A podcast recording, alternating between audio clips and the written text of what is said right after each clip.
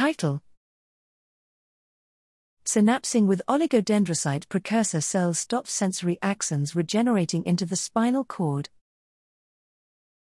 Abstract Adult mammalian spinal cord stops re entering sensory axons, resulting in incurable sensory loss after dorsal root injury. Challenging the prevailing view, we previously showed that axons rapidly stop by forming synaptic, not dystrophic endings, and that myelin inhibitors and CSPGs are not the primary mechanism arresting axons.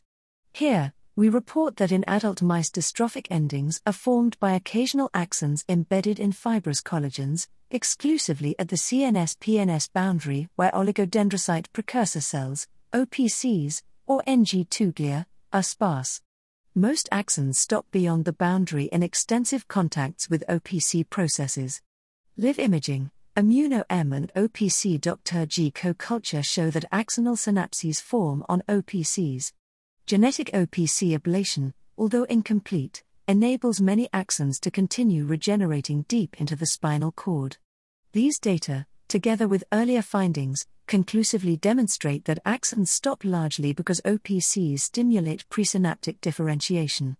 We identify OPCs as a major regenerative barrier at the CNS PNS border.